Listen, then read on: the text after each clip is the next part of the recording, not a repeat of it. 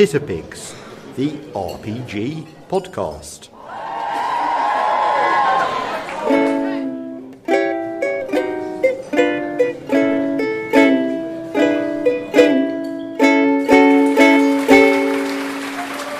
Am I getting paid for this, Joe?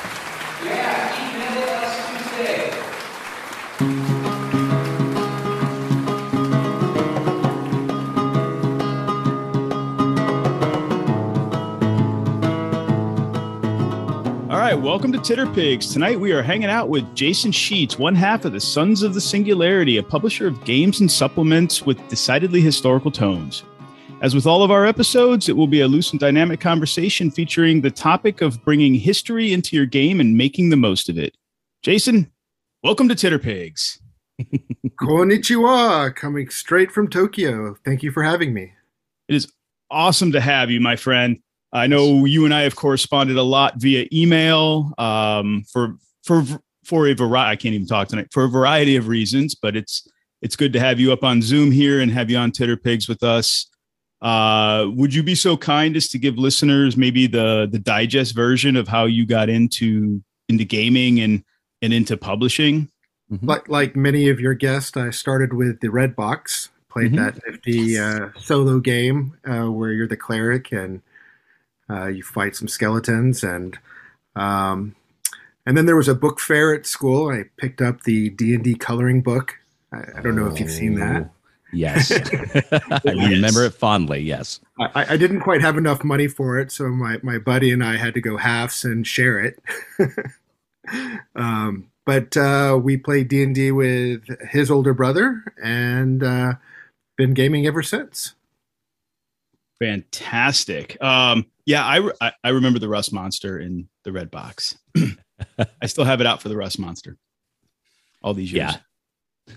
Excellent. Excellent. Yeah. So it, we all seem to kind of have that similar background, at, le- at least at a certain point, you know, of a certain age, I would, I would say, you know, there's, there's that kind of initial starting point and then some slight deviation. Like, you know, for me, it was the endless quest books, uh, you know, and, and so on and so forth. So, and uh, myself would also like to welcome welcome you also to Titterpigs. Um, now we haven't corresponded as much as you have with Keith.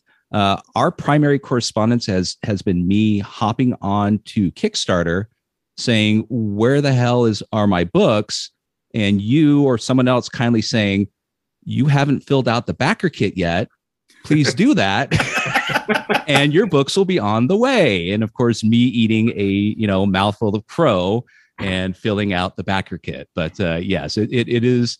And of course, I didn't, I wasn't being rude or anything like that, but it was still nice to just have a, you know, a semi kind response of not, of, you know, hey, you know, this may be why, not, hey, dipshit. Uh, Hey, Scott, we love those kinds of correspondence, right? right, right. I mean, that's a sign that the Kickstarter has has gone well, and um, you know, we've got we actually have customers. Right, right. Oh yeah, you know, the, the day after, it's like, where's it at? Um, I haven't got my shipping notice, you know. So when is it coming? And I, I know every single Kickstarter, uh, someone who's ever won one has at least had one of those messages. So, uh, but no, no, no. Thank you so much, and you know, and thank you for the you know the digest version of you know of you know your background in gaming. I'm sure more will come out during the conversation as we you know talk some more. But but you know when we reached out to you to come onto the show and you know we had some you know keith you and keith had some correspondence back and forth. We kind of touched on a couple things. We would you know talk about and see if it, it takes us somewhere. And you know so one of those things is you know historical gaming. Um the games that you have created uh you know at least you know the ones through sons of singularity you know tend to lean more to obviously not it's not 100% historical accurate because it's call of cthulhu and things like that you know mystical references and whatnot. But it does have you know quite a large uh, foundation rooted in significant historical situations you know within the scenario itself or the you know the campaign itself. So Is it one fair, thing fair to say ripped from ripped from the pages of history? Is that fair? absolutely. There you go. There you go. That's, that's that's that's why that's why you're the writer you know and i'm the talking head on a on a screen here so uh but um but so with that, you know, we we we have everyone everyone in the RPG world and gaming world for that matter, or even let's just say nerddom. We like our definitions. You know, we like things to be clear and concise, and so we can definitely label them to argue about it later. Uh, so, so to you, and this is also to Keith, uh, just kind of curious, you know, when it comes to you know your definition of historical gaming you know when you're looking at other games and when you are creating your game what is your definition as opposed to just like a setting? It's like you know cowboys riding into town shooting guns in, in the wild west scene is a setting but not necessarily a historical one. So how about you um, you know let us know. Let us know and listeners know what your definition what your definition is of, of a historical gaming setting well, if you're playing a Western game and and uh, Doc Holliday shows up, uh, you're mm-hmm. definitely moving towards a, a historical game. Okay. Um, you know, so uh, maybe this is more of an art than a science, but mm-hmm. um, you can look for things that that really tie it to history. And um, when you tie your story to history, um, it allows for greater immersion. Um, and so I guess the first thing I'd look for is do you have real people, real places, um, you know, that are showing up and playing an important part in the story? Um, if if uh, Doc Holliday has a speaking part or does something or there's an interaction, mm-hmm. or or even if a player is playing Doc Holliday uh, right. potentially. So uh, characters, uh, places uh, that have historical ties. I'd start there. Mm-hmm. Um, Keith, what what do you think? Mm-hmm. I, I'll piggyback off of that. I mean, that is a- absolutely spot on. Um, people, places, and things that have connections to the real world uh, that people can connect with, mentally connect with, things that they can recognize. going using the Wild West setting, right? You know, the mm-hmm. Doc Hollidays, the Wyatt Earps, um, you know, physical locations whether it be um, cattle drives, you know, whatever, a silver mine, a gold mine, the the 49ers, whatever it is, um, mm-hmm.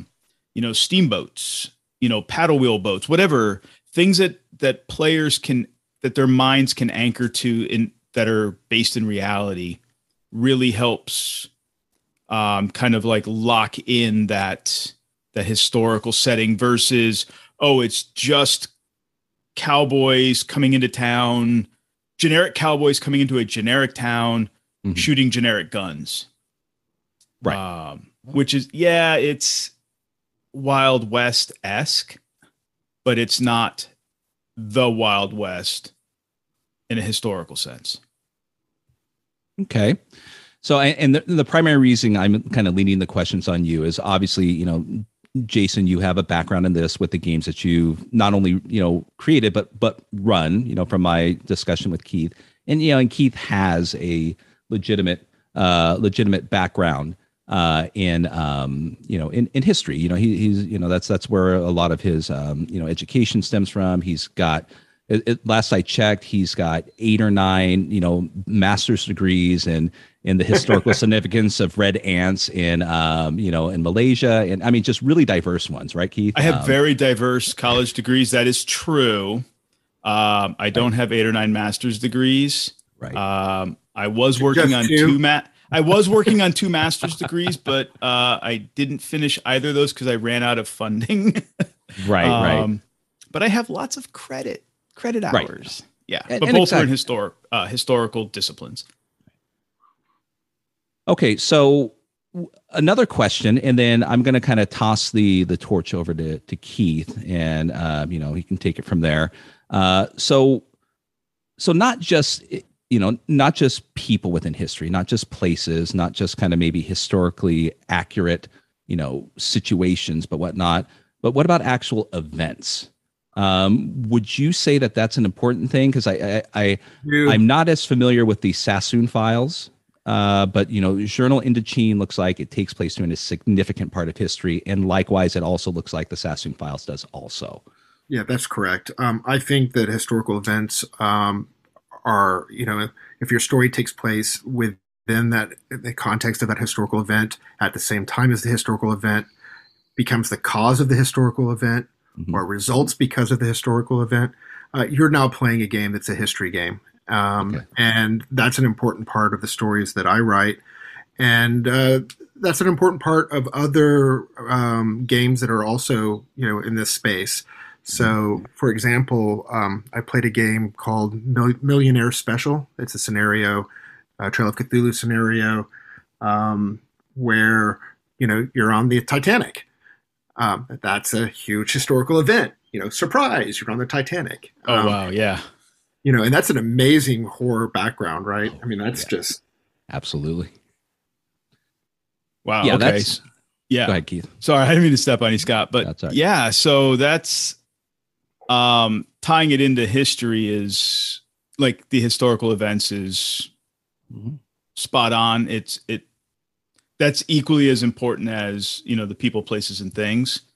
Um, so if I could kind of like move the conversation from that, which I think is a great segue, Mhm. like so how like how do we as game masters, amateur writers, because every game master who create who does not run a a as written scenario is basically an amateur writer in some capacity, right?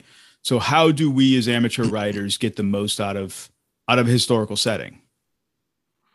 You know, um, whether it be horror, fantasy. Um, well, well, I think that matters, right? I, I think you should pick a genre um, because what you do with history changes based on the genre you're in.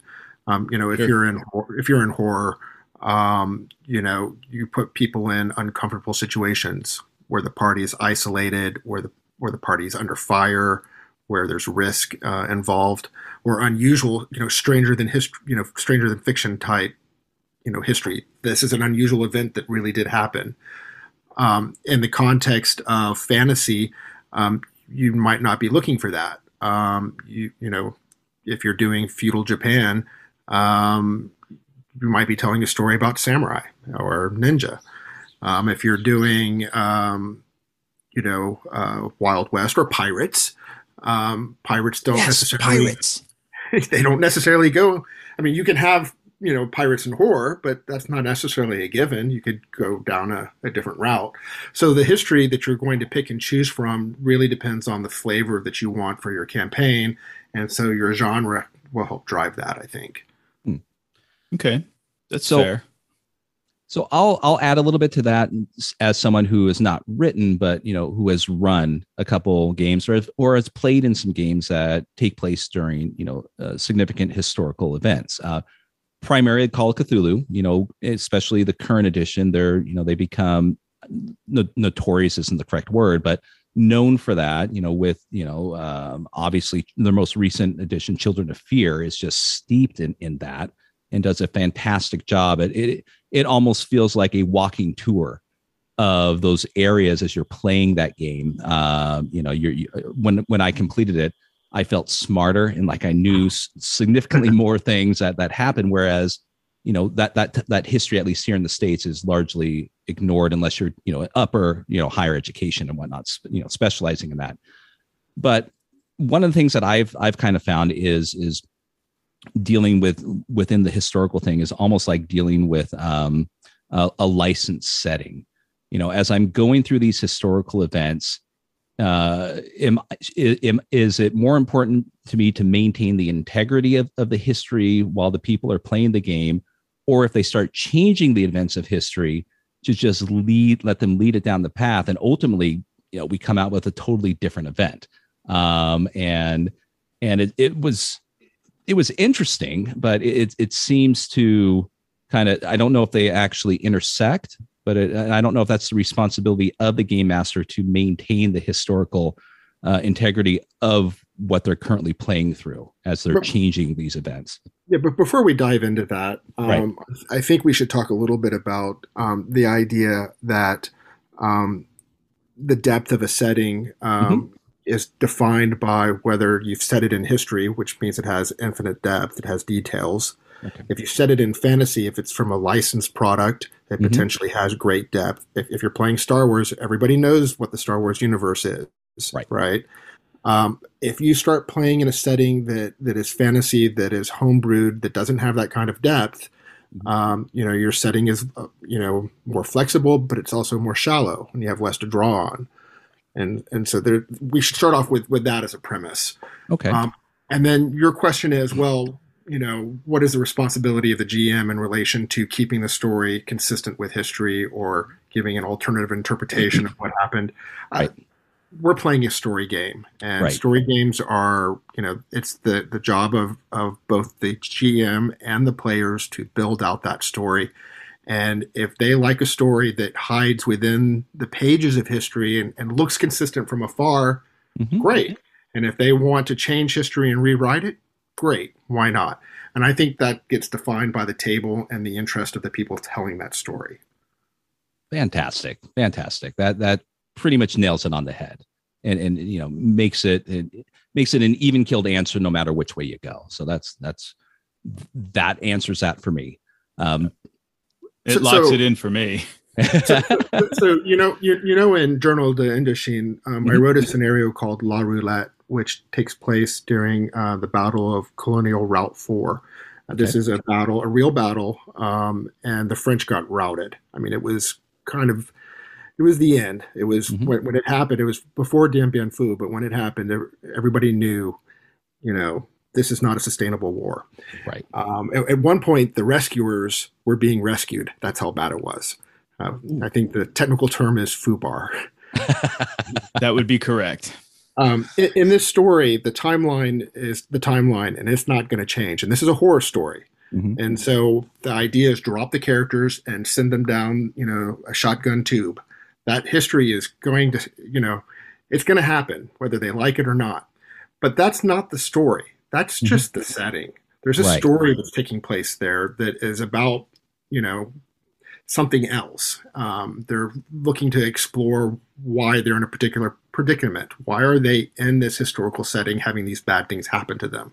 And there's a there's a mythos answer to that question. And I'm not going to spoil that. yeah, it's fine. but I think that's but I think that's a good uh good example of the blending of the two, you know, having that player experience within the context or the framework of the historical setting, right? You know that them going into it and they probably know if they have any any sense of that history that they are going it's an absolute that that real event is an absolute shit show. Mhm. So it is what it is, but that's not why they are there per se. Correct. They are there. Other things are happening because I've I've read that scenario, so I'm not going to give anything away. They are Mhm. other things are happening that they are there trying to figure out and suss out those details and interlink and connect those pieces. Uh, that being said, those other things are still happening around them, um, which are the real historical events. So So- they run in parallel. So, so let's compare that to the other uh, historical scenario that I wrote, uh, which is called Black Sea Rising, which happens towards the end of World War II. Japan is losing; they're in retreat, and the story takes place in what was French occupied Indochina and Vietnam. Okay. Um, and you know, you're playing OSS, you're playing um, you know a, a ragtag group of resistance to the Japanese, essentially as the story is written, if you succeed, you you know you prevent Cthulhu from rising. World War II still happens, but Right. Cthulhu doesn't rise. Now, if you fail and the players think it's an interesting part of your story, you can have Cthulhu rise. Why not? Yeah, why not? Both excellent, you know, conclusions and sh- should be satisfactory, at least, you know, from a GM point of view. yeah. 'Cause that just either changes what the next scenario could be. Right. Maybe it changes the you know the game. You go from playing Call of Cthulhu to you know something Apoc else. Cthulhu Or by the from, uh, yes. Yeah, to a whole Right. nother to a whole nother game. So, but Oh, Wow. Okay. Mhm. Um, so along with that, you know, kind of either paralleling or um, depending on you know what the, the the table wants in terms of more historical or less his, less accuracy with the hit you know with the history but still within the the bigger you know historical context what are your thoughts on using games uh, to teach history, like actual factual history? And I and I ask this because um, I have lots of friends that are teachers. Part of my day job, um, I teach. I don't teach history, but I do teach uh, some stuff. Uh, I can't go into it, but I do teach some stuff, and I do have teachers in my family, so I, I, I appreciate teachers. That, I, I can't think of a more powerful tool to teach history than RPGs. Um, and it starts first with a keeper who's doing preparation. So Sassoon Files was um, I knew it was going to be a book. I didn't know if it was going to be a history book or an art or an RPG book, but you know that involved a, an immense amount of research into um, Shanghai in the 20s. Um, and by virtue of conducting that research, I learned a lot about China. I had to figure out, you know, who Big Ear Du was, or you know, um, and what the Green Gang was about, and I had to figure out what the the, the nascent communist movement was doing. Um, and by virtue of doing all that research and then trying to build a story or write my story into that setting, I learned a ton of information. And then when I sat down with my players, they all had bits of their history. They knew of some of it, but not all of it. And when you get down, you get these synergies at that table, or, or somebody asks, you know, was this technology available? You know, was there antibiotics yet? Um, or who was trading in opium? Or um, you know, what type of uh, firearms are available. I mean, those those those questions are questions that help you understand what's going on at that time period. Um, you know, uh, knowing knowing that there was a um, uh, that the French uh, political organ, the, the, French portion of Shanghai was separate from uh, the Chinese portion, which was also separate from the Shanghai International Settlement um, those and that they each had their own police forces.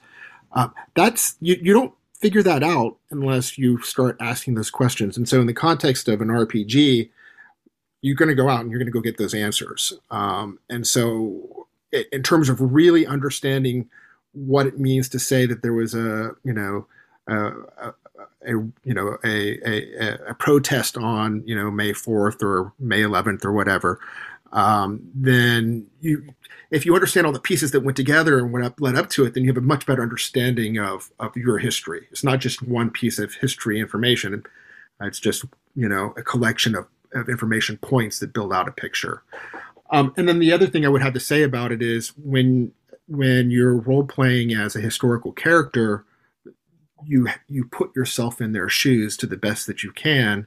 That helps you understand perhaps the real historical event that took place without question. I mean, it, it, it's funny you mentioned uh, Shanghai during the 20s because right now, just last Sunday was when my Masks of Nyarlathotep campaign they arrived in Shanghai, and like you had said, that even even prior to that, and and I don't know how familiar you are with the campaign. I assume you you probably are. They decided to to leap from New York to Shanghai, so there is not only the culture shock with with the players, but also within their characters within the game because they weren't taking the, the linear path. Dope. But but even from the beginning, I, I I totally agree with you about you know the utilizing RPGs, you know even, you know even games specifically um, to teach history is fantastic, and RPGs a more powerful source. You know, and I'm, I'm, there's grown adults there that knew absolutely nothing about the 20s, and they were asking those questions you just said and they're learning things and i'm learning things too as i'm preparing and they're playing things out and something would come up and then i have to look something up because they're wanting to keep it as genuine as possible within you know within the realm of you know still having fun. And then when we go to shanghai yeah i mean it's the the atmosphere suddenly changed and you know the the as i'm reading through that and you know going you know that at any given moment there could be some sort of side situation that's going to complicate the the issue within the mythos aspect of it um and they're learning things too. And you know same thing with children of fear. I so many things that i learned about you know the myths and legends of you know central asia and northern india that uh that uh, uh, lynn lynn willis lynn right? Hardy. Lynne Hardy sorry i get those i get that confused. Uh Lynne Hardy did with that um, you know, you could just read that book and not ever play it and walk away with a wealth of you know historically accurate knowledge. And I just that's just I, I think it's a powerful tool for you know that that you know some people may kind of you know some certain people may overlook as you know you're just throwing shiny rocks and you know swinging daggers and shooting guns at you know tentacled octopus men and whatnot. And you know what are you really doing? But yeah it's it's it's a that's a fantastic observation So, so some some GMs prohibit um, mobile devices at their games or ask them to be turned off. Or I tell you what, I love to have them at my table because if somebody asks a question, Wikipedia is a wonderful source of information about you know what happened what happened in Shanghai in 1926 or you know. No, you're not. You're absolutely right. I mean, I I let my players have their mobile devices. I mean, there's nothing wrong with it. Now, if they're sitting there and surfing Twitter, Mhm. you know, in the book of faces and not paying attention to the game, that's when I get a little irked. But well that's when the tentacle comes up and wraps around them and Yeah. right yeah, smacks them, smacks them on the backside a few times just to remind them, pay attention. Yeah. I, I get the radical questions of was there aerosol hairspray in 1920 and i'm like why um you know where are we going with this where are we going Flamethrower? with this you know and of course you know i have to find those certain things out but yeah it, it's there's nothing wrong with with having the, that there even if it's just you know if they search up a, a picture of what 1920s shanghai looks like because you know as, as much as i could describe it you know uh in so many words just you know sometimes just the words the pictures do so much more to kind of help them you know um, Right. Or, or you deeply throw, immerse them Right. Or you throw the idea like they don't know what a opium pipe looks like or a Right. junk or, you know, uh, or you Or- mentioned or- a particular building. or the imperial seal or Right. you know um, yeah it, it helps to to to be able to find images on uh, wikipedia or on the internet and it helps to be able to reference something um, you say oh no this is a real thing um, and i tell you what from a horror perspective there's nothing better than the players finding out that um, that the green gang is a real gang you know uh, and that that and that very intimidating gangster that that just threatened them is was a real person and um, was very powerful. Um, that's a wonderful thing uh, when you can shock somebody with a piece of history and legitimately scare them, make them think, "Wow, that's that's heavy." That's that Absolutely. bit of historical learning with the game element married up in a nice, uh, nice little package with a neat little bow where you taught them something that they didn't potentially didn't know, and you used it to good effect in the game, especially in a game like Call of Cthulhu or Trail of Cthulhu or you know any kind of horror game, right? Where you just you just shocked them and scared them, Yeah. uh, all at the same time. um, mission accomplished I don't want to say how do you do you have any advice? Um because we all so this is you know it's 2022 we all look at things from uh with with a modern lens right? We all we all have our ideas of what things are and whether it be culturally or politically today right? The here and the now. But things in we keep using shanghai as an example but it's a great example right because that was 1920s right in Right. in um, the sassoon files Mhm. in the 1920s things were very very different than they are in the 2020s Yeah, that's, So- a that's a wonderful question. Go ahead. I didn't. no no um i was just going to say how do you have any advice on how to temper looking at historical realities uh without um i'm trying to phrase this properly without um imposing uh modern sensibilities. sensibilities. Yeah. i I guess Yeah, it's the right a, word that's a- yeah. That's a really wonderful question, and let Yeah. me let me try to blunder through it a little bit. sure. Uh, i got my own answers but I- sure. I, I, I was recently at a Seder dinner um, hosted by my partner Jesse, Mhm. and at, at the end of the Seder dinner, there's a small prayer, and the prayer goes about, you know, we're celebrating or remembering the liberation of the Jewish people on this night. Um, but while we go home, our very last prayer, the last thing we're going to think about is all around us, there are people still in chains, people still enslaved and mistreated or, or not given, you know, equal rights. And so we're going to pray for them too We want everybody to to be liberated. Um, that um, is a core um, moral feature for me. Mhm. Um, I want to think about how we can liberate people around the world, and um, uh, regardless of whatever political identity or whatever viewpoint or whatever the color of their skin or whatever their ancestry, I, I want to liberate people. And, Right. and I think that, that when I play games, I bring that as a moral compass. And, and if I sat if I sit down with somebody who doesn't share that particular view, they're Mhm. not a good match for my table. Right.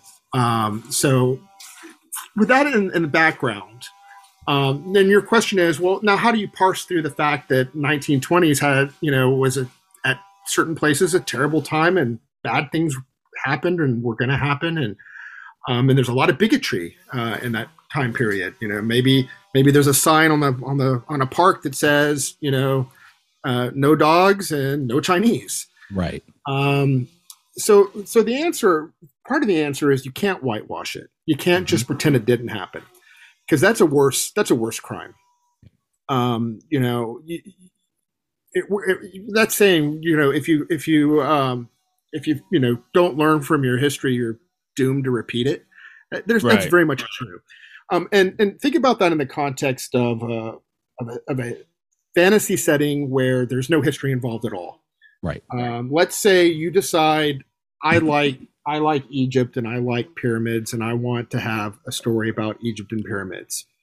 And then you you introduce a pantheon, and then you decide, you know what, it'd be pretty cool if we had some. Uh, since we've got Egypt in a real time period and a real place, why don't we introduce you know the Israelite tribes uh, to the story? And then if you decided suddenly, oh, but there was no enslavement, we're not going to Mhm. we're not going to talk about enslavement. Well, then you've got a problematic situation because you've done a Yeah. disservice to, to, to the Jewish people and to history, and um, you've whitewashed something, or you've engaged in some kind of denialism, or maybe unintentionally. Maybe it was Right. completely unintentional, but Mhm. damn, you're there. You got a you've got a very you know very real you know moral problem there with your Mhm. with your setup. And so my first bit of advice, for, and most important part of my answer to your question is whatever you do, don't pretend it didn't happen. Okay. Okay, that's the first Right. piece. Um, the second piece is make sure that um, you don't take um, the existence of vampires, for example, and use that as a way to explain the atrocities that humans commit. Right. Right, I mean, that, if- that's absolutely fair. I mean, Yeah. yeah. right right so uh, and, and we we've seen that in our in our you know our hobby right Oh, yeah. um so so um so at least that's the, the beginning of my answer um i'd like to turn the question around a little bit though Mhm. um, because both of you have similar sensibilities uh, i Mhm. think from our correspondence Yep. and, and i'd like to get some advice from you what what kinds of things should we do to make sure that um that we don't engage in bigotry or allow bigotry to happen at our table Um, okay, well, um, um, I'll go first. Uh, thanks, Scott. Spotlight on you. Spotlight. Woo. Um, so first and foremost, I mean, I think it's important. Uh, one thing I learned early on when I was going for my uh, both of my master's degrees in in my history disciplines, that we all have to accept the reality that we are human. We all have bias. Doesn't matter who you are, what your background is, what your ethnicities are, your sexual orientations, anything we you as a person as a living being have a have bias of some sort. Mhm. so acknowledging that and accepting that you have some sort of bias whatever that is is first and foremost. Now once you acknowledge that you have a bias is that's if, if you acknowledge that you have bias you have to be willing to shelve your bias whatever that bias is. Um and so when it comes to gaming, don't, like you said, don't whitewash stuff. I mean, me as somebody who has spent hours and hours and years working on academic stuff and in history disciplines and doing research and stuff, you know, I I can look at stuff. I, I spent countless hours researching the Holocaust, the World War II Holocaust. That was my focus of uh, both of my disciplines and you know I, I came away from that experience admittedly with with some new bias um it, i mean it is what it is it's a that that for me that was a byproduct of my research i've been to dachau i've been to uh, I've been into the archives. I, have been to the the Holocaust Museum in DC. Um, you know, it it it it from for Keith, it is a byproduct of that research. So when I play games that have like historical settings in World War II, I am very cognizant of my my biases related to uh, Nazi Germany, uh, to Russia, uh, Stalin Stalinistic Russia, and the atrocities committed by both sides.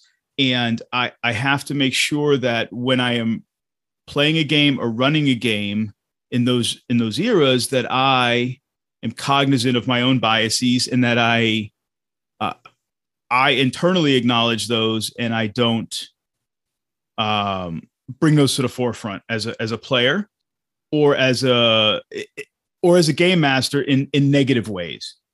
You know that would potentially impact other players. Like if if the story is legitimately following history and let's just say the the players because i've played a world war ii game where we played paratroopers.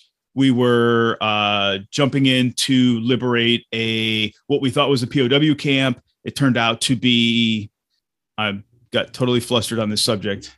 That's not the delta green game you're talking about no no no okay. no it was a um, operation white box world war ii operation white box game it was a okay. old school d&d-esque game, but we were we were dropping in to liberate a um basically a prisoner, not a prisoner of war camp, but a work camp, a Jewish work camp, and forced labor camp. That's what was, that's the word I was looking for, or words I was looking for, and I had to remember my biases and not get very very angry. Keith did not want to get very very angry at the table. Right. Um, yeah, so, so, so there, there, are clearly some topics that shouldn't be brought to the table. Um, right and and then certainly um, there are times when the table isn't mature enough to handle some topics, and there are some tables where the table's really ripe and ready for that. Right. So um, you know, so I think you need to evaluate uh, whether or not it's appropriate for the table. Mm-hmm. So that's yeah. part of that's part of the answer, right? Yeah, right. absolutely oh, yeah. is. Like this table was ready for it, and and I was ready for it because I knew once the the scene was laid out and I and I acknowledged internally I acknowledge I recognized what it was. And I've been playing and running games for 30 odd years. Mm-hmm. I can adjust on the fly because I know I know what my my biases are.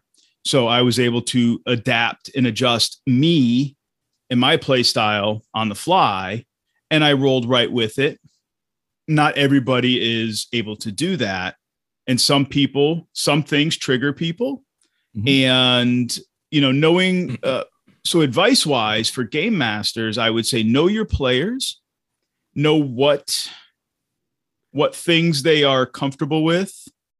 Um, but at the same time i do think gaming is a is a good way from it from a learning perspective just like uh, to challenge people.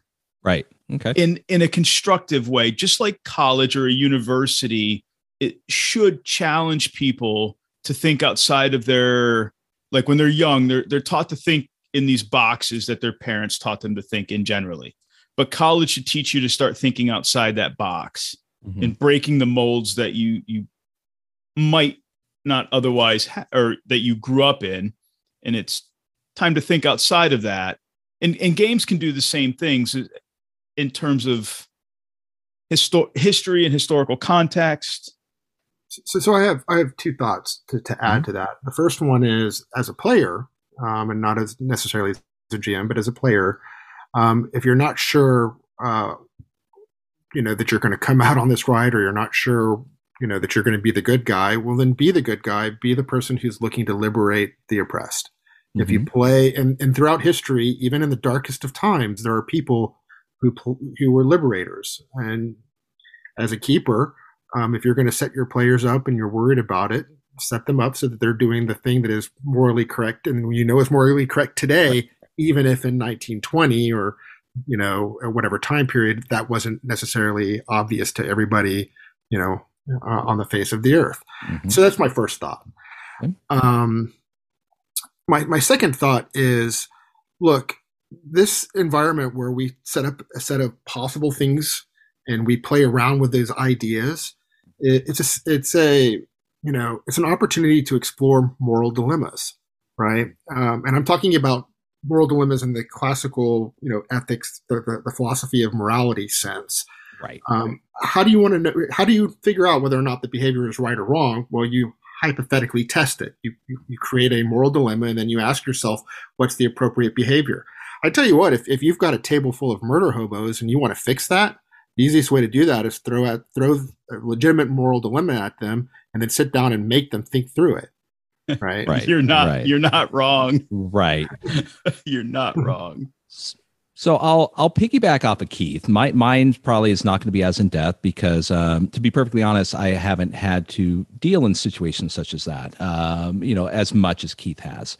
Um, you know, my, the diversity of my games, you know, tend to have become, you know, a lot more interesting later in life as opposed to younger, where it literally was just kick down the door and you know grab my treasure and move on uh, or you know or if we were dealing with horror it was how can we destroy this horror as quick as we can?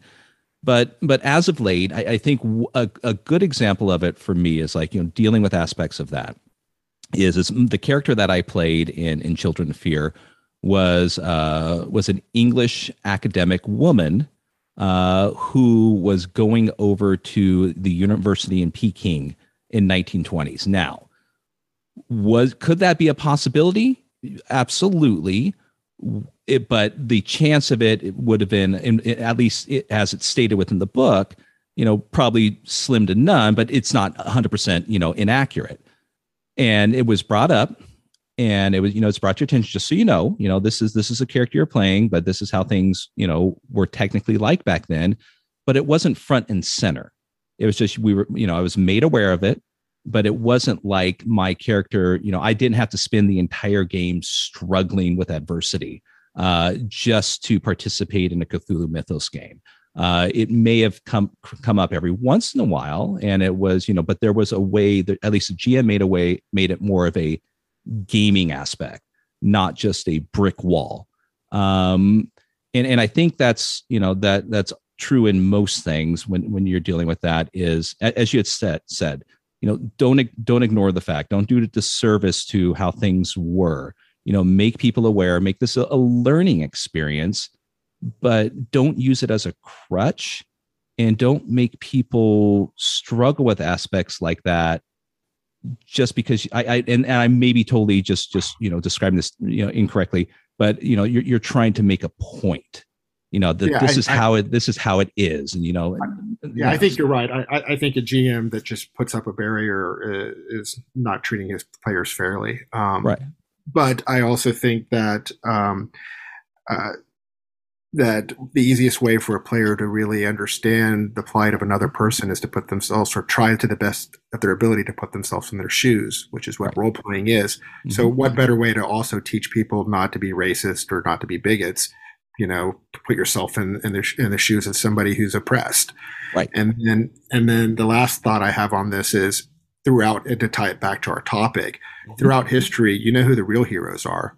They're the the people who you know were in adverse situations and you know uh, the, the, the female um, professor of archaeology who made it to the field and, and discovered something. The, the, the lawyer, like right now, we're playing a game. Um, mm-hmm. I'm playing a game with a with a group of guys that is set in Morocco, uh, just prior to World War II, mm-hmm. and um, Helen Benatar, uh, who is a Moroccan lawyer, pretty well known, uh, important uh, figure mm-hmm. who did a lot of great things, is front and center in our story.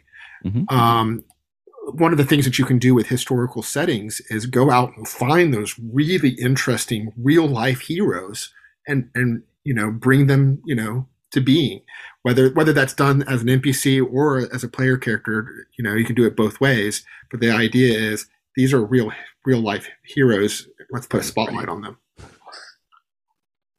Fantastic. Absolutely. I love it. Absolutely. Yeah. Stop talking over me, Keith. We spoke about this. Uh, Oh my God, we did. I know.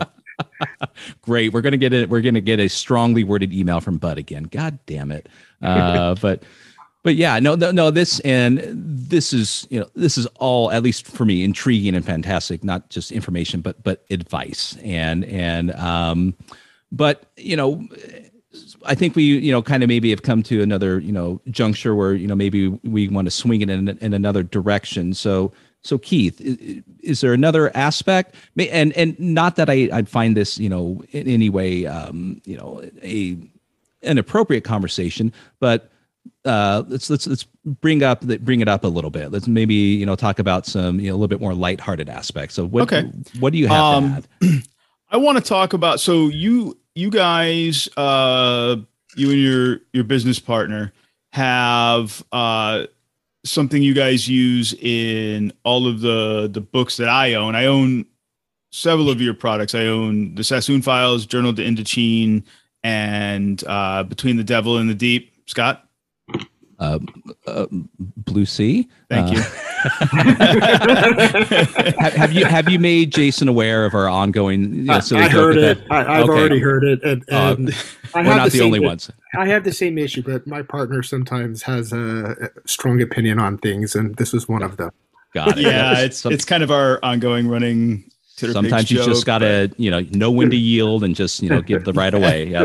Between the devil and the deep, Blue Sea, yeah. Right. It's said with love, though. It is. It's said with love. Um, so, but you guys use in the books, uh, you guys use lore sheets, and I, because I've owned, I own all the books. I've worked with the books in some capacity, and I've read all the book, all of the books. I understand what their intent is, but it's but it's not something that we see in other products. So if you if you wouldn't mind kind of giving listeners uh, uh, kind of a an overview of what they are and what their intent is. you, you know what the worst thing at gaming, one of the worst things that can happen at a, at a gaming table is the GM says, I have this really cool setting. I want to introduce it to you. And then he goes on to read three or four pages, and 30 minutes later, you haven't done any role playing yet. Oh my god, yeah. um, that problem that gets exacerbated the more um, exotic or difficult the setting is. So if you're playing, you know, a licensed property, Star Wars, everybody knows the setting, and you don't have to go into what's going on on, you know, Naboo. Um, right? People just know. Right. Um, but once you start getting into something like, um, so Journey to Indochine is a great example. Um, some of us have a pretty good understanding of what happened during the American Vietnam uh, conflict, Mhm. uh, the, the war uh, against America and American imperialism and oppression. Right. Um, but prior to that, so prior to the United States really entering that war, there was a really there was an interesting series of conflicts happening, uh, and which was you know French occupied Vietnam or French Indochine. Mhm. Um, and you know, you, a lot of people just don't have that kind of historical background. They don't come to the table, but you don't want to exclude them. You want to play in this space, but this space um, is maybe you just don't have a lot of information about it.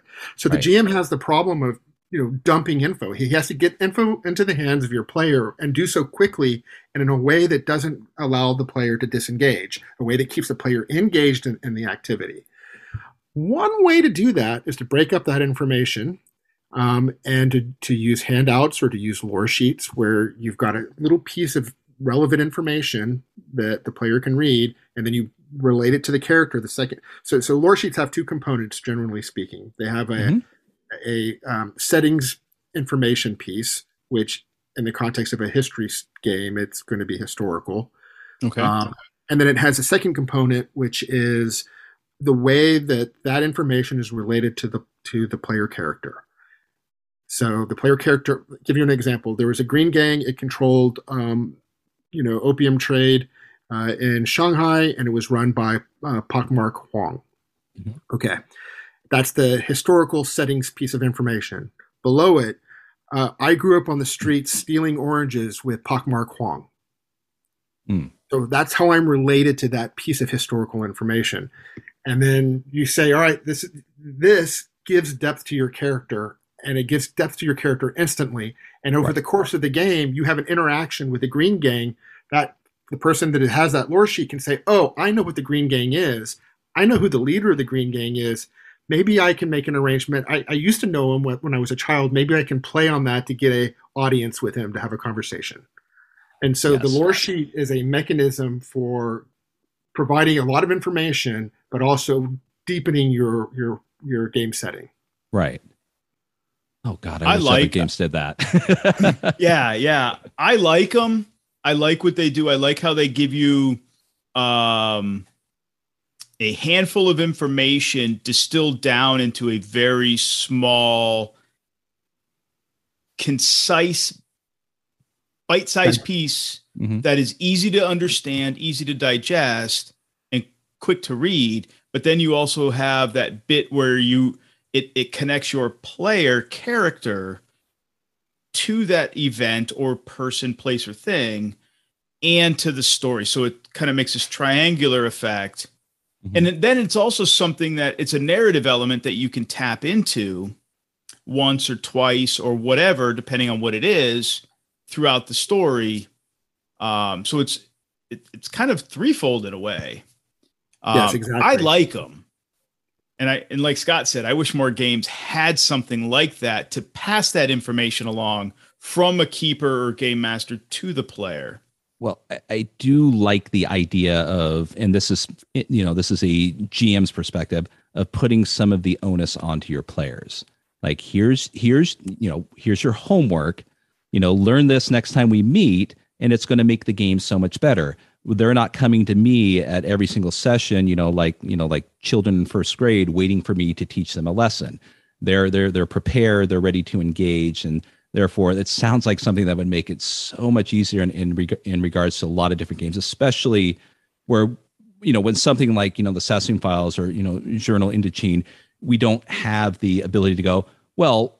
It's like Star Wars, and they could go, "Oh, it all makes sense." You know that now I don't have to worry about anything else, or, or you know, or it's you know, it's it's it's like this, it's like that. So having those sheets, you know, just just you know puts it onto them and it rolls the same thing as d&d you know you know i cast you know this it's like well what does that spell do oh God, I hate that. so I get yeah that I mean, with my 10 year old granddaughter who's just Yeah. learning D and D. What, what, Mhm. what does that spell do, Papa? Well, let, let's look it up and let's learn it so you Right. understand it. She's 10. I, Right. I shouldn't have to tell the 30 year old what the spell does when they own the damn spell book or the whatever book the spell comes. You own the book, read it. right you know, yeah, but, but yeah, but Keith, in a year, that kid's going to be telling the thirty-year-old how it actually works. right Yeah. yeah. Fair enough. Uh, I'm, Yeah. I'm in a. I'm, I'm playing. I just started D and D with my 11 year old, and Mhm. I'm playing with my good friend Ben Sanders and his two kids. And so it's a game designed for you know for children, but it's an Right. introduction D and D game, and it's you know, um, and we've got a player who has a copy of the Monster Manual. ah yes there we go i already We're see where this finding is going yeah. Oh, oh, oh, hell, it does what? Oh no, I don't like it has that. 125 hit points. We run away. Oh no, we don't. oh yeah Metagaming, yeah. But no, I, I I appreciate the the explanation of the lore sheets. Um, I like I said, I wish more people would use them. Uh, I've done something like those in the past myself as a just as a game master. I've taken little historical bits and information bits, uh, even from published scenarios or campaigns, even when it was D and D. When I thought it was useful information for my players, I would I would take snippets and you know pass them to my players and go, hey, here's a little bit of context information or setting information. I think your your character would would need to know or want to know. Mhm. Um, so, so let, let's talk about lore sheets mechanically for a second. If, Okay. if Yeah. all it is is a piece of information, your player has less incentive to use it. But if you add a, bone, a boon to it, if you say there's a narrative component, uh, do you know this person? You don't have to roll for it. Do you have the lore sheet that says you know the person? Then you get to use it. Or maybe you allow the, the lore sheet to be tapped or count as if you're playing Trail of Cthulhu, then as a point in a in a pool of points. Mhm. If you're playing Call of Cthulhu, maybe it's you know plus five percent accounting or plus five percent persuade or whatever whatever Sure, skills sure. relevant to it. But the point is is that one thing that you can do to make the lore sheet even more attractive is add a little mechanical boon to it for your players as an incentive. Yes. Yes. Yeah, absolutely. because then it's it's not a it's not here's my homebrew folder now learn this before you come back it's it's you know it- there's a reason why you want to do it and they want to do it and and and one thing i'm going to point out especially to the listeners here is is i agree with keith but the the I- one thing i love about this uh, you know with the sons of singularity games is the lore sheets are done. So as as a gm as a keeper as someone who just you know anything to alleviate prep um, thank you for doing the heavy lifting for us because otherwise that's the extra work we have to do. And i love games like that you know not not just handouts but you know here's something different that's helpful that's going to make your life so much easier. And oh thank god you know it just it just it's just wonderful to see that that, that kind of consideration uh, with games. You can tell someone has run several games when they're producing these extra you know fiddly bits within their things to make a a keeper's Yeah. life easier not necessarily a player so. We, we you know we should say that one of the downsides to historical settings is that you could get it wrong and they require some research. So there's some research up front. Um, the upside to that though is that when you have an understanding of kind of what happened you can extrapolate. So if you're having you know if, if you if you have difficulty coming up with an answer while on the fly uh, Mhm. this is a solution for you. If you did your research on what's going on then you just sit back and say well i know this to be true so i can extrapolate and answer that player's question so um, you know there's a trade-off. There might be more uh, gm prep up front but there's better rewards down the you know. So um, let's let's talk about another uh, mechanism. So you've got Okay. information that you want to dump uh, Mhm. maybe it's historical information that you want your players to know about Yep. um, and you don't want to read three pages of text um, and you've got enough lore sheets out there you don't want to force your players to read a book to play your game No. uh, there's another technique that you can use to um, provide a bit of historical context Mhm. and this is a flashback into the shoes of somebody that was there so instead of saying you know here's your player character and your stats you either hand a, a, pre-gen or you hand uh, a piece of paper with two or three sentences about the character and you run one scene that happened in the past at this historical event and you have the players play it out. What do they do? Um, and suddenly you've got information about the game setting inside your story without requiring you to just read pages of information. What do you think about that? I I like that. I I love and I love the idea. I am familiar with something like that. So what you're saying is it's just just a scene to kind of keep the game moving. We're not stopping the train to run an entire scenario with within within within the French Revolution and then 8 months later come back. I love We're not that. going. We're not going to Turkey with the red fez. right exactly so no I, I that's a fantastic idea i i'm i'm a i'm a you know a big fan of you know of diversifying your game like that so to to mix it up to kind of keep them on their toes to keep things interesting so it's not just we're doing the same thing game after game after game after session after session i like that i like that idea a lot so Yeah, But- I like I like the so when um Horror on Orient Express uses the the the flashback scenarios, right uh they're they're a little excessive. They're fun, don't get me wrong. Um but they're long. Uh but shorter things where you can like you said, you know, take a take your take your players, give them a shortened character sheet or just the the things that the information they need to play out the scene, maybe two scenes and bam, or, or maybe a little bit longer scene, and they play it out. But it's a it's an opportunity for you as the the game master to convey the information that they need in the current setting, the, the current um timeline that they're in, but it's coming from the past.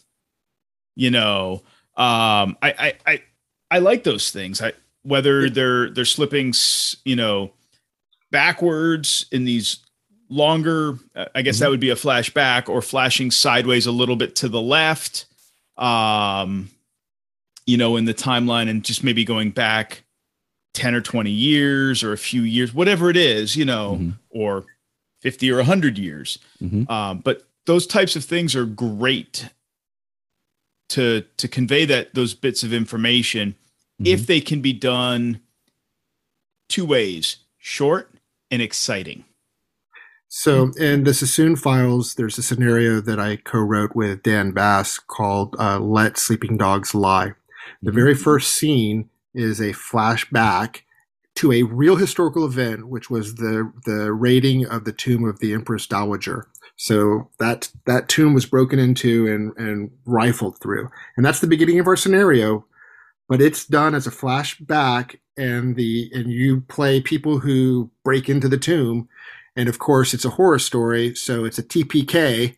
You Right, all right. die terribly, and that's the beginning of the story. Oh, Um, so you've got the historical. i historical. thought that's what you might be alluding to yes. so I mean, you it's exciting, it's fast. It, it- you know, you get that TPK effect, Mhm. um, and it's just one scene, and it's quick. oh. yeah yeah, Yeah, I, I I agree Scott. with you, Keith. No, I, I was just I was just saying I agree with you. You know, don't don't stretch it out longer than than necessary. It's just you know it's it's it's a such I don't know. It's it's something that I I, I can think of using it in other games that you know if I was running something else that would just add so much to it, and and not just horror, not just Call of Cthulhu, but but any game, any game in in, in regards to that. If there's a necessity or a reason for it, so I need Right. to, need to make a mental note of that. i mean just So. just off the top of my head i mean so scott and i built like this little like lengthy it's called a laundry list but it's really not a laundry list it's lengthy list of like games that have historical elements to it right but i'm just looking at a few that i put up on our slack right Mhm. that i think i could use like flashbacks like single scene fast action oriented flashbacks to convey information Mhm. for players on a modern timeline like um twilight 2000 right Mhm. you know uh, we all know what if you're not familiar with twilight 2000 but i think we all are sitting here in the zoom call Right. um you know but you could you could flash back to before nuclear holocaust happened right? And convey some some critical bits of information and then boop you pop back over to the to the current timeline the players are on. And now the players now and well the characters now have a little bit of a, a wider range of context to the to their situation you mm-hmm. know or something like night witches which happens to be a a, a- a favorite of mine i enjoy that Mhm. game Uh, Jason Morningstar. Yes, yes. Um, I love the idea of of the female night witches, uh, Russian uh, bomber Al- also- pilots. Also, clearly a, a story, a historical role playing game. It's really squarely in that in that spot. Oh, Right. it is absolutely in that space, and it it, it does have a takes a it, it is squ- absolutely squarely historical, but it, it does take a little bit of liberal license to Mhm. make it work. Uh, but it is like 90% historical. It's about 10% liberal license. But I can see like even some historical flashback scenes being applied to that Mhm. outside of the powered by the apocalypse engine. Uh, being applied to that could even be used to good effect. Mhm. Um, so You know, yeah. yeah it's got a lot of it, it's got a lot of potential those those types of scenes have a lot of potential uh, across across the gaming space it doesn't matter what the genre is Right. um horror history fantasy sci-fi um Oh God, space es- opera it doesn't matter espionage. You know, Yeah. it's it's you know, it's just it, it- that kind of thing begs for stuff like that. You know, it's just tingleverse you, it don't matter you know what. You, you had to go there. I did. You know, th- I this this interview's over. Good night, everyone. Uh, oh, boy no, no, we we're, we uh, we we kid, we kid. I don't. I I really I, with all the stuff that we do with this. I. one morning I'm going to wake up and there's going to be. I'm speaking of a strongly worded email. There may be you know from you know Chuck Tingle at tingleverse.com and just like you know, hey, heard you've been talking about my game and just you know next uh, thing we know chuck tingle's going to be on Titterpigs or, if he just wants to run it and save me the hassle of having to prepare for this game, that would that would be awesome. Oh so, boy! Yes. So Chuck, if you're listening, you will run. If you want to run Tingleverse for us, by all means, I will yield the chair to you. Um, but yes, so sorry, Keith, go on. No, um, I think um, I think we're at a good spot. Unless uh, to kind of wrap up, uh, but I do have one last question. Unless you want to, that's not related to our uh, historical topics, Jason. Mm-hmm. Unless you got another area you want to delve into, and by all means, we can. Yes. Um, I, you know, there's a few things I'd like to say on the bottom of our conversation, but yeah, absolutely, let's do it. Uh, but um, you had one more question, and then let's see if I can link those other things there. Well, I wanted to ask uh, more for our listeners, but partially selfishly for Scott and I. Uh, if you were willing to spill the beans on what uh, the Sons of the Singularity have coming up in the pipeline? That's a really good question. Um, Because um, inquiring working, minds want to know. We, have got a couple things in the. So queue. does my wallet. we are uh, we're working on a soon to be announced project with Chaosium. Okay. What I can tell you is that the all of the writers, the entire mm-hmm. team, resides in Japan. Okay. Fantastic. Fantastic. Now, is that the only thing I will ask? Since I know that I think you're holding that one close to the to the chest, rightfully um, so. Is that going to be published? That project will be published through the Sons of the Singularity, or will it be published through Chaosium in that partnership? Um, that's a good question. It's being co-published, so Chaosium will will print the books and release them. Okay. Um, Interesting. So we're we're, cool. we're, writing we're writing the content uh, in close partnership with Chaosium, and mm-hmm. uh, you know uh, we have the benefit of having access to that team. Um, you know, it's great if if I if we have questions about you know do you think this art will work or you know is, is this appropriate, uh, we can go to Mike Mason and his team and say you know give us the the, the benefit of your wisdom, give us some guidance. Um, so nice. this is a this is a you know, a really exciting project for us. So I'm excited. Now, I will point out that one of our listeners, Fabio, is going to be absolutely, you know, upended and upset that you have Mike Mason's ear and he has yet to gain it. Now, I'm, I'm, I'm not, not sure I have. I'm not sure no, but, I, yeah, but, I, I, I, know, but yeah, he, there's, there's once again, there's an, there's an ongoing inside joke. I won't bore you with it, but, but Fabio, I'm sure when you hear this, you, you should have yourself a good old chuckle. So, um, but um, wow. Yeah. Wow. Yeah, okay. but it's, it's, it's, such a cool project, you know, right. to, to, to have, you know, the, the industry heavyweight, um, mm-hmm. you know, willing to work with us and give us guidance and help us uh, bring to market this what what I think would be a really great product. That's mm-hmm. that's really exciting for us. So that's that's the big thing uh, soon to be announced. Um, but fantastic. I, I, well, I wait with bated breath. Um, and then the second thing we're working on, um, you know, we kind of have this rule. Um, what do they say about writers? Um, write what you know. Mm-hmm. Uh, role playing publishers, indie publishers, really should publish what they play. And if you're not playing it, you know, don't publish it uh, because it right. hasn't been test played, and maybe you're not familiar with how it works, or maybe you think it works but it doesn't. Um, so what happens for us at Sons is we do a lot of role playing, and sometimes we we stumble upon something that we think is good enough to to bring uh, to the public. Mm-hmm. I'm working on a. I'm playing in a game right now. Um, uh, that is set in uh, North Africa. Uh, just prior, it starts just prior to World War II. Um, I'm a player. I'm not quite sure where it ends yet. Mm-hmm. Um, but uh, that creative team um, is uh, Patrick Chandler, Francis uh, Aquadron, and Dan Bass, who mm-hmm. I'm taking to calling the Gastown Games guys, uh, because um, two of those members reside in Vancouver, mm-hmm. British Columbia. Right and um, that game is a campaign uh, from much in the same way, say, Masks of Nyarlathotep is from mm-hmm. you know, beginning to end. Um, and it has a lot of potential. It's a really interesting setting. Um, and, uh, you know, we'll see where, where that goes. I, I think we're going to want to bring that to market. And, and are you playing that using Call of Cthulhu rules, Gumshoe, or? That, that's in Call of Cthulhu. Okay. Um, and and so you know, I we play everything, but Mhm. uh, my groups tend to focus on on Gumshoe, Mhm. Call of Cthulhu. Mhm. Um, occasionally, there's because of legacy, there's some uh, there's some tables with- where we play Vampire, some Okay. variation of Vampire. Uh, of course, D and D. Um, but but I mean, I played Twilight 2000. I played you Right. know.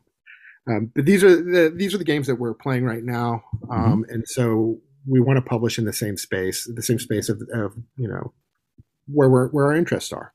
Right. I'm excited. Yes. And I know Bud is too.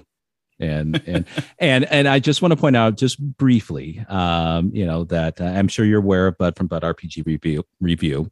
Uh, and he said it on on you know on his channel and also on all of the social medias. But he likes to point out consistently that that the Sons of Singularity run the hands down best Kickstarter fulfillment ever that he's been through. So just want to give you a little bit of a credence and shout out and just want to make sure that uh, if I can make you blush a little bit, I can't tell because of the My ears are red. My- There we go. Perfect. Perfect. I can So- kind of tell. right. So I, I, won't, I won't drag it out, drag you through the mud with, with that, but I just, just want to, you know, just throw that your way a little bit and just know that, yeah. yeah, we're ahead, sorry. grateful. You, you know, Yeah. without without Kickstarter, we can't bring our products to market. Right. Right. The Kickstarter funds everything, and and fund. And one of the most important things that it funds is editing services. Mm. Right. I can't say without. You know how many of those? Yeah. Right. Uh, there, there are a ton of products that come to market that have not been properly edited. Uh, finding a good editor is hard to do. Um, so, for those listening to the cast, I'm going to toot Keith's horn a little bit. Uh, Keith is a fantastic editor. And oh, uh, and uh, we like to we like to work with him. And if you are looking for somebody who can do a good job and understands the industry, uh, Keith's your man. well, I See, when- appreciate it. No, I, I- I sincerely appreciate the the shout out and the kudos, my friend. And, and when Keith gets embarrassed, the top of his head turns red. So It does, Um, especially because it's shaved now. It's bald. Um, Uh, so, so- and, and, it, and it's shaved for cancer awareness, right? yes. Uh, it is. Um, I shaved my head um, a few weeks back, and I'm going to keep doing it for another few weeks while my buddy goes through chemotherapy. Uh, after he had his cancer surgeries, uh, I had told his wife while he was in recovery that when he started chemo, I would shave my head in solidarity while he went through chemo. So he started when he started chemo. Right. Uh, two days later, I came home from work, shaved my head, and I've kept it shaved ever since. So. Uh, sending sending uh, good wishes and speedy recovery to your friend. Thank you. I will make sure that he listens to this episode because I know he I know he does listen to him, but I will make sure that he specifically listens to this one. So I know he'll appreciate it. Um, last word I got from him though was uh, all the tests have come back that he is cancer free. So fingers crossed Excellent. that it stays that way for uh, for the remainder of his uh, hopefully natural long life. So Yeah. shout outs to Pat. Woo! Hey, Pat. So, but um, thanks for spilling the beans on your uh, on your pipeline, my friend. Yes. Absolutely. I, I do have uh, one other um, Absolutely. question. One other question. Um, Yeah. I, I think it, it would you know it's a good conclusion to the, the Mhm. topic of um, historical RPGs. hmm Uh, what and don't don't mention my products Okay. besides Sons of the Singularity. Yep. What are your favorite historical RPGs? Ooh, glad I made that list. Ooh, because- Scott, you can take point on this one. Here's that spotlight, buddy. So okay, so and you can kind of get yeah, you and Keith, right? So give me the thumbs up or thumbs down as to you know if this falls into that category because I know some definitely will, and some definitely won't. And and I'm not and I, I'm not going to name them all because I know Keith is going to have some that we have in common. But but I'm I'm going to start with an older one that I discovered uh, a couple years ago that isn't necessarily historical accurate, but I like the like where it takes place in the Elizabethan period, the the, the old Maelstrom RPG. Um, you know that that that came out 1980ish, written by you know a a, a teenage Englishman, I think. Um, and it's and it's not you know 100% historically accurate, but it is a way to kind of enjoy that period of time with a low level of magic and more focus on other mechanics within that period. I'd say it's about as historic as Pendragon. Um, and I love Pendragon. I would, I, me and others would probably disagree with that to a certain degree. Um, Y'all can take me out back and whoop my right. ass later. and not, not, not to take too long of this. I there's, there's another one that I will point out that is near and dear to my heart, and I know for a fact that it's probably not that historically accurate, but it is the Celtic campaign source book for Dungeons and Dragons second edition, only because I, in the infinite wisdom of a teenage boy in high school, thought I could do a essay in my history class entirely based on the information in that book. And every time oh you tell me the story, I laugh. You, you've oh just proven you've just proven us wrong. You cannot teach history well, I mean, oh this God. was second edition D and D, you know, so yeah, there really wasn't a lot of effort to kind of you know make it as accurate as possible. But yeah, I did take trade bits and pieces of that and was told where did you get this information from, and ultimately had to throw the splat book as it splatted onto the desk and going, this is where I did it. There was a good laugh. And, you know, I ended up, you know, with passing with a C uh, rather than completely failing it. But um, and you know, and other than other than that, I think the the couple of that that I enjoy um, is there's two that I have. It's it, it utilizes the Mythras rule set, and it's their it's their mythic settings, uh, mythic mythic Babylon and mythic England. Um, you know, which I think out of everything probably straddles the, the, the nice mix of you know the, the mythos of those of, of, of, you know both of those countries and aspects and whatnot but also you know providing some sort of relatively decent historical accuracy but but none of mine are anywhere near any sort of hard you know uh, central historical game. So um i'll i'll pass it on to you keith. Wow okay. So i already mentioned one. I i really enjoy night witches by jason morningstar.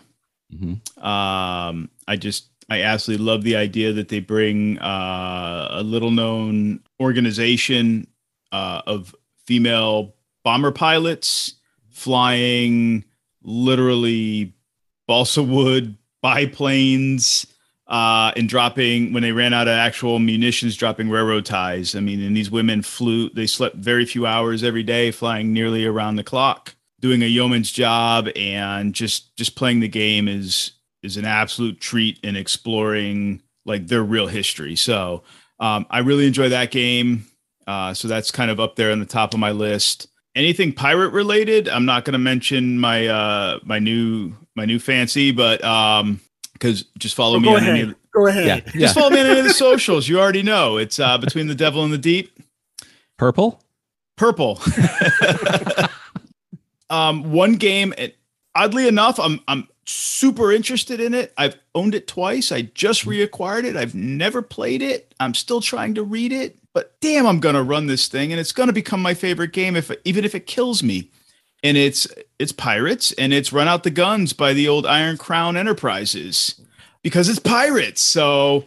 And my new, um, I don't know if it's going to be my favorite, but it's Pirates 2 is Pirate Borg, um, which just recently closed oh, wow. out on Kickstarter and uh, the beta book should deliver in May. And combat in that can be played with one six hundred scale miniatures, which I have. Oh, so and then that that leads me to my other historical thing is. Uh, Let me I like actually, it's not even. Me, what, yes, Scott. Sex, lies, and ultra spies. No, no okay, that's not it. All right, go on. No, no, it's Tingleverse. No, I'm just kidding. Um, no, uh, my other thing, it, and it's actually not role playing games, but it's historical all the same. I am absolutely a tabletop war gamer. Not not generally not in miniatures, but in hex encounter and card driven historical war games at various scales. But I love the idea that you can take with Pirate Borg, you can take a role playing game, and then you can have your role playing portion, and then when it goes into a naval combat situation, it was written with the idea that you can then play it uh, with paper miniatures or with uh, 1 600 scale miniatures on the table in three dimensions, and then flip back over to playing um, back into a role playing game. So I love that idea. Hopefully, that'll become my new favorite. You sensing a theme here with pirates lately? Arg. Arr. um, but the other thing that's really tripping my trigger, I never got to play it when I was younger, was the Twilight 2000. I've got the newest iteration of it, uh, the fourth edition. I love everything about it. I love the way it reads. Unfortunately, uh, given the current crisis overseas in Ukraine, I have unfortunately shelved the game until that situation has resolved, and I won't play it until that situation is resolved. But I love everything that game has to offer the new mechanics, the stories that it tells, or you know, theoretically is is prepared to tell. So yeah, history history games are my jam. I, I have certain like niche genres, and historical games are one of them. Let me throw out one more real quick because I, I really want to because you know I, I absolutely love this game. Uh, but just just and I'm not going to go into too much detail, but the desanction. Uh, you know, the essentially what what pretty much in a nutshell, what if, what if John D you know, had his own uh, you know, um, what if John D ran Delta Green back in that period kind of thing. So yes, Hell it's, yeah. It's, yeah, it's it's but I I, I just lo- love the game and you know just you know and Paul is is a fantastic guy. So Paul, if you're listening, you're probably not high, uh, but yeah. So let's, there you uh, let's give a shout out to Kenneth Hite's uh, Fall of Delta Green. Yes. Yeah. Yes, actually, Scott and I were talking about that before we went on the air, and um, Right. as a, it's just a good. Even if you s- just strip away the game, uh, just from the book, like the book is just filled with uh, great historical information. You can walk away from that just having a good understanding of that time period, and just really good spy thriller context and crazy information and and and not knowing which is fact and which is fiction and it's all good Yeah, Yeah. it's it's an education in itself, and yes it, and it damn well better be for the size of the book and the damn price. So yes, hey that 50 bucks i spent on it was well worth it Well- to, well- to edit well- the campaign well for it yeah. now you better get that damn campaign out soon that's all i'm Mhm. saying hmm so because i want to run it i edited it i want to run it so Yeah, yeah so i hope that answers your question i mean Yes. we threw out some good ideas i, I hope I hope. Yeah. yeah, that was awesome. Thank you guys. Oh, no worries, no worries. Now, do you do you have one to add to it? I know you threw out Fall of Delta Green, but is there one that that maybe we passed over that you're like, wow, they didn't mention that? Um, no, I you Okay. got the one I wanted. Great, great. Because I'm I know there's I know there's people shouting. There, there- You know, there's, there's- there's a ton of there. There's a ton of really good examples out there, and there have We could be at this for hours. time. Yes, yes, yes, yes. Yeah. So, well, fantastic. Um, Keith, anything else? And because I know we've we've you know we we promised that we would we would get Jason out of here in 45 minutes, and there was not a chance in hell Yeah, that was ever going to happen. So, no uh, no no no it's Titterpigs it doesn't happen but um, so I'll, I'll I'll start. Jason, thank you so much. This is this has been a fantastic conversation, and I I, I and I know I probably speak for Keith is is as we are you know having people on the show. The one thing that I have found out is is after we end every single conversation, I hope it's not the last. Um, I would love to have you back on here. I know Keith and I should say I shouldn't just speak for myself, but Keith and I would love to have you back on, and uh, you know with whatever subject you would like to talk about. And I know there might be some people that might be interested in your perspective regarding Kickstarters, but you know, entirely up to you on on you know if you know whenever you want to return to the show, um, a- any subject we can tackle. That's that's what we're here to uh, you know for you to just bounce it off of us. So I, I have some ideas. Let's uh, Yeah. compare notes. yeah, absolutely, Excellent. fantastic. Uh, we'll we'll have our uh, we'll have our secretary get in touch with you. have your Um, secretary call my people. Yeah, yeah. Our people will call your people. Hold on, where's Cthulhu? Hold on. No, hold on. No, where, where, where, where's my Is wig? this a I, summon spell or is this a call spell? I don't know me- yet. C- Uh, this uh, me finding my wig. Uh, hold it's on. going to depend on. Cthulhu. It's my cat. I don't know. cat calls? I, I have no idea. Uh, yeah, have, Um, have, have your people call our people. Yeah, we'll we'll work it out. We'll set up a Zoom call. It's all good. But we'll definitely have you back. I, I've enjoyed having you on here, and I've enjoyed the topic. Mhm. Obviously, this topic is is near and dear to my heart. Right? Um, it's something I spent a lot of years in college uh, doing, Mhm. but it's also a topic that's it's important in role playing games. Yes. uh, for a lot of different reasons, but it's also a topic that can, you know, as we were having, you know, can go can get pear shaped really fast. And yeah, there's a lot of sensitive um, elements to this topic, and yes, yes. Um, you know, uh, please edit kindly. yeah. Oh no no no I, I no we did um, I I am I think all of us did did quite well in that regard. But uh, what I was going to say is this topic can get pear shaped really fast, mm-hmm. and that I think we were all very respectful of the topic the sensitivities of the yes. topic, and I think I think listeners are going to appre- will will appreciate that. Mm-hmm. And I think I, listeners, I, I hope listeners come away with the understanding that having his history, real history in your game is important, but but treating it with the respect that it's due is mm-hmm. equally important, and not just pushing it aside right and ignoring it mm-hmm. you know is is also equally as important right and still so, try to tie it together at the end and still have fun with it that's yes. you know that's you know at the end of the day that's why we do the most of these games is we're here to have fun and yes. if we walk away with a bit of knowledge history a perspective of someone else who is you know not us more power to us so yeah but still have fun so i i, I hope that's what listeners got out of all of this that's what I got out of all of this. So I, I, I got the idea that no one respects Maelstrom. So, anyways, but uh, moving on. Uh, well, you got flashbacks are good and lore sheets are good. Oh no, I, I yeah, the perspective, uh, the listener, what the listeners are going to get is entirely from Jason. They're they're going to fast forward through us babbling and just listen to you know this. Titterpigs is is officially now the Jason Sheets show, uh, and we'll go from there. But no, yeah. Don't say that three times fast. No, I'm just kidding. I, oh, I know exactly. Uh, it's uh, just just a, a, bit of information. I was at a pool party this weekend, and the front of my tooth has bonding on it, and it came off. So I got a chipped tooth right now. So right now, my lisp, I'm fighting so hard not not to overpronounce my s's. So yeah, that that. Oh, lovely. So fantastic. We won't keep you any longer. I, I know I have no idea what time it is over there, uh, but uh, uh, we want to thank you so much for taking your time to and, and spend it with us and to you know give us and the listeners a you know a perspective on how things are and a bit of education on, on you know on games and historical games themselves so yeah thanks man um, thank, thank, you for having me this was great fantastic awesome uh have your people call our people have you oh. back oh. on i know you got another topic uh, about publishing and kickstarter and some mm-hmm. advice and tips tricks. So definitely want to have you back on for that. And where can they find you jason? You yeah. know, and we'll, we'll include in the show notes but you know just coming from from yourself where where are some places that they can um, find you in your games? they can find us at the sons of the singularity website. Okay. It is exactly like it sounds. Mm-hmm. just google okay. us. Of course we're on facebook or if you want me individually come find me on facebook. Do you guys do discord um we play on discord um but we don't i don't monitor it the sure sure shot way of finding me is by finding the Sons of the Singularity email uh, address and shooting me an email.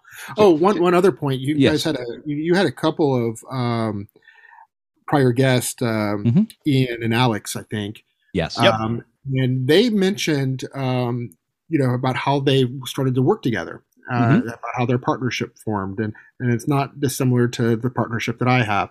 At the bottom of that conversation, they mentioned you know, if you have an idea and if you have somebody out there who you, you know, respect and like what they're doing and are interested in working with them, uh, reach out to them. Um, I'm going to second that. Um, building a strategic alliance with people who are, uh, you know, interested in the same things that are in our hobby. Um, it's a great way to produce more content, and it's a great way to also increase your your your, your network and mm-hmm. uh, meet new and interesting people like uh, Keith and Scott. Yeah.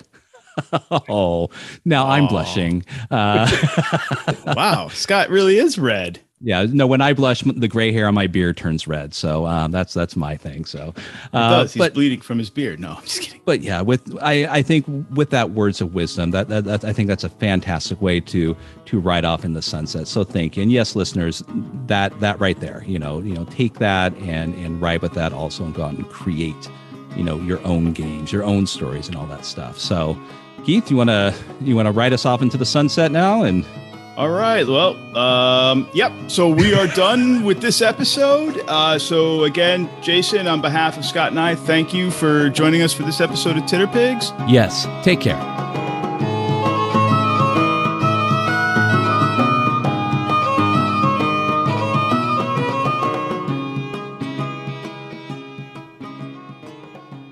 All right. Wow, Scott, that was a wicked awesome. Oh God, my Maine came out in me. My Mainer my maniac. Holy moly! uh, but no, that was a wicked cool uh, little uh, conversation we had with Jason. It was great. It was great. You know what? We we have to find a way to keep doing these like short, concise little conversations. I love them. Yeah, uh, you know, we've both been extremely busy. You know, reality has made its way into our fun times as it tends to do for everyone. And so the wonderful conversation that we had with Jason uh, should be more than uh, ample to, to make up for that. Okay, so yeah, historical gaming. Uh, it's something that you know our listeners. I'm sure most of you enjoy. It's something that uh, some of you pursue, um, and even if it's not your current go-to genre, what do you guys think? I mean, we, we we had a giant conversation about so many different things. Is there something that we missed? Is there something that should be brought to the to our attention uh, in regards to historical historical gaming? What are some of your favorites? Let us know. You know, reach. You know, uh, we enjoy getting uh, the interaction from you guys and gals and and everybody. So send us a message, please. Heck yeah! Reach out to us on uh, on on Anchor.fm slash Titterpigs. Uh, you can uh, you can record a message there. Just hit that record or leave message button. Uh, just remember though that it's like limited to 59 seconds. So if you want to do something, record a message a little longer, uh, just record it on your phone or your PC, and you can upload it to our email. Uh, Scott, what's our email? It is titterpigspod at gmail.com. Uh, you can message us on Twitter. You can message us through our Facebook group. There's there's all kinds of ways to find us and send us messages. But yes, please tell us if there's a particular aspect of historical gaming that we didn't touch on that you would have liked to have heard us talk about. Because we can always bring Jason back or other guests back and, and continue the conversation. If there's a particular game that you think um, we should check out, by all means, tell us.